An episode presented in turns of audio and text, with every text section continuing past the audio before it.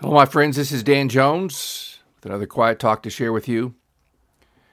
My mother died a little over five years ago. Her death came just a week before her 94th birthday. My dad died in January of 2008. He never made a lot of money. When I was growing up, he worked for an asphalt contractor in Memphis, and the year I graduated from high school, he went back into the ministry. He had been a pastor before I came along. But although my dad never had a really big income, my mother knew how to save money. Sometimes her frugality bugged me when I was a kid, but later I saw the benefits. When she died, she left a bit of money to me and my three brothers. With that money, I bought a nice piano. My son Benjamin is a gifted pianist, and I wanted him to have the kind of instrument that I wished I had when I was a young student. I gave away most of the residue of my inheritance. God has taken care of our large family all through the years of raising nine children, and I know that according to His word, He will not forsake us now. In Psalm 71, David prayed, O God, you have taught me from my youth, and to this day I declare your wondrous works. Now also, when I am old and gray headed, O God, do not forsake me until I declare your strength to this generation, your power to everyone who is to come. I can pray that without changing a single word. He has certainly taught me from my youth. I remember reading the Bible in bed at night when I was a young teenager. I have sought in my ministry to declare His wonderful works, especially His work of redemption on Calvary. Now I am old, not as gray as some people, thanks to the genes I got from my mother, but certainly grayer than I was 15 years ago. But I still want to preach God's word to this generation. In Psalm 92, it says, the righteous shall flourish like a palm tree. He shall grow like a cedar in Lebanon. Those who are planted in the house of the Lord shall flourish in the courts of our God. They shall still bear fruit in old age. They shall be fresh and flourishing to declare that the Lord is upright. He is my rock and there is no unrighteousness in him. Now, when I started preparing this talk, I, I, didn't mean to spend that much time talking about myself and how old I am, but hopefully it's a good setup for my subject today, which is inheritance. My parents left me a small monetary inheritance, but the spiritual inheritance they left me is worth infinitely more than any amount of money. Listen to this. Blessed be the God and Father of our Lord Jesus Christ. According to his great mercy, he has caused us to be born again to a living hope through the resurrection of Jesus Christ from the dead to an inheritance that is imperishable, undefiled, and unfading, kept in heaven for you, who by God's power are being guarded through faith for a salvation ready to be revealed in the last time. That was 1 Peter 1 3 to 5.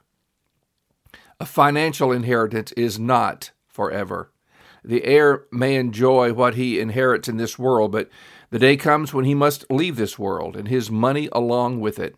As Paul reminded us, we brought nothing into the world and we cannot take anything out of the world.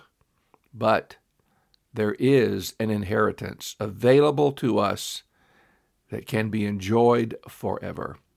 It is not measured in dollar amount. It's not stocks and bonds or gold or cryptocurrency. It is a spiritual inheritance that God gives us.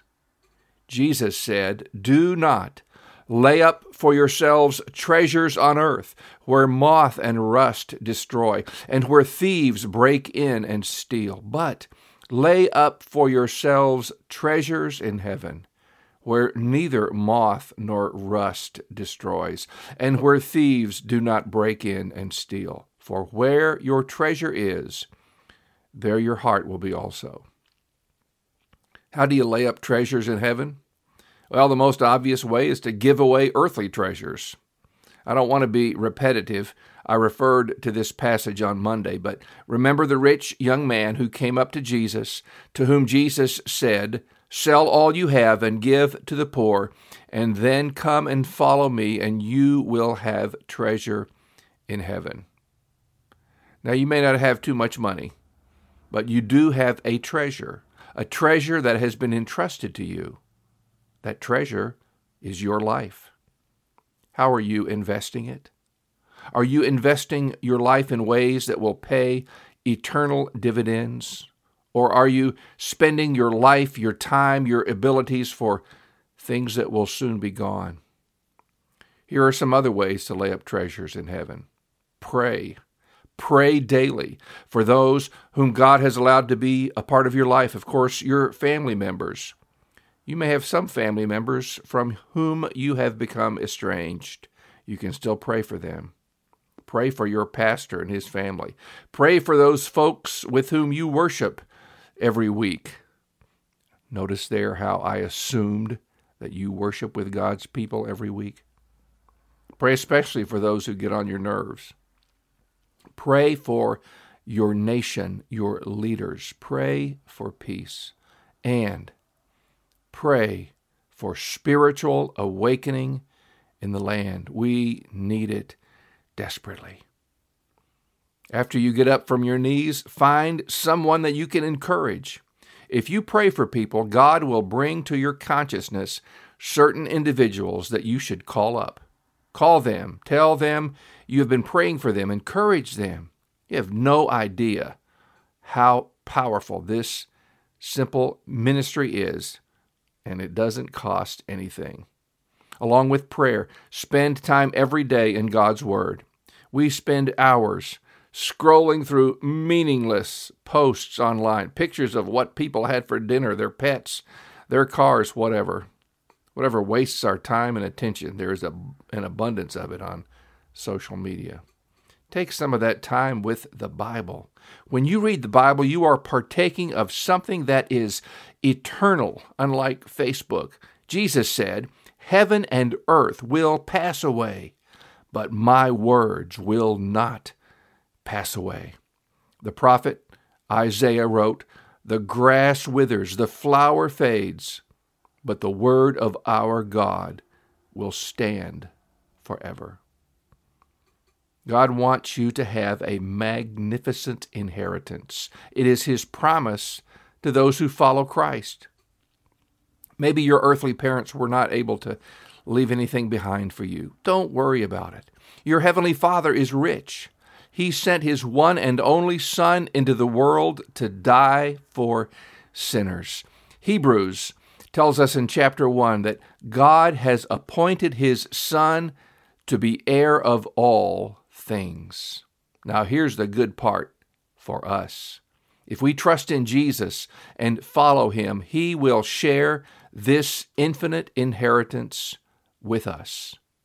In Romans 8, Paul writes, The Spirit Himself bears witness with our spirit that we are children of God. And if children, then heirs, heirs of God and fellow heirs with Christ, provided we suffer with him, in order that we may also be glorified with him. Imagine if the richest man in the world had one son and he decided to adopt you and make your inheritance equal with his natural born son. Now, if that really happened, the chances are the natural born son wouldn't appreciate it too much. But with God and his son, the inheritance is infinite. So nobody's share is diluted. Altogether, we will enjoy the benefits of Christ's faithfulness forever and ever. So you see, my friend, you are actually very rich, and maybe you didn't know it. Heavenly Father, I thank you so much, O oh God, that you sent Jesus Christ to die for us, to uh, attain forgiveness of sins for us through his precious blood, so that we can be adopted into God's family and can be fellow heirs with the Son of God, the Lord Jesus Christ. Thank you, God, for your love for us. I pray that those listening to my voice will just embrace this reality, will be so encouraged by the fact that they are the children of the King. In Jesus' name, amen. My dear friends, pray for us, the Bread of Life Anglican Church, as we attempt to plant this congregation in the Schenectady, New York area. We meet Sundays at 10 o'clock, the American Legion Hall, which is 1809 Union Street in Schenectady. As always, you may reach me at by email at father.danjones at outlook.com. God bless you.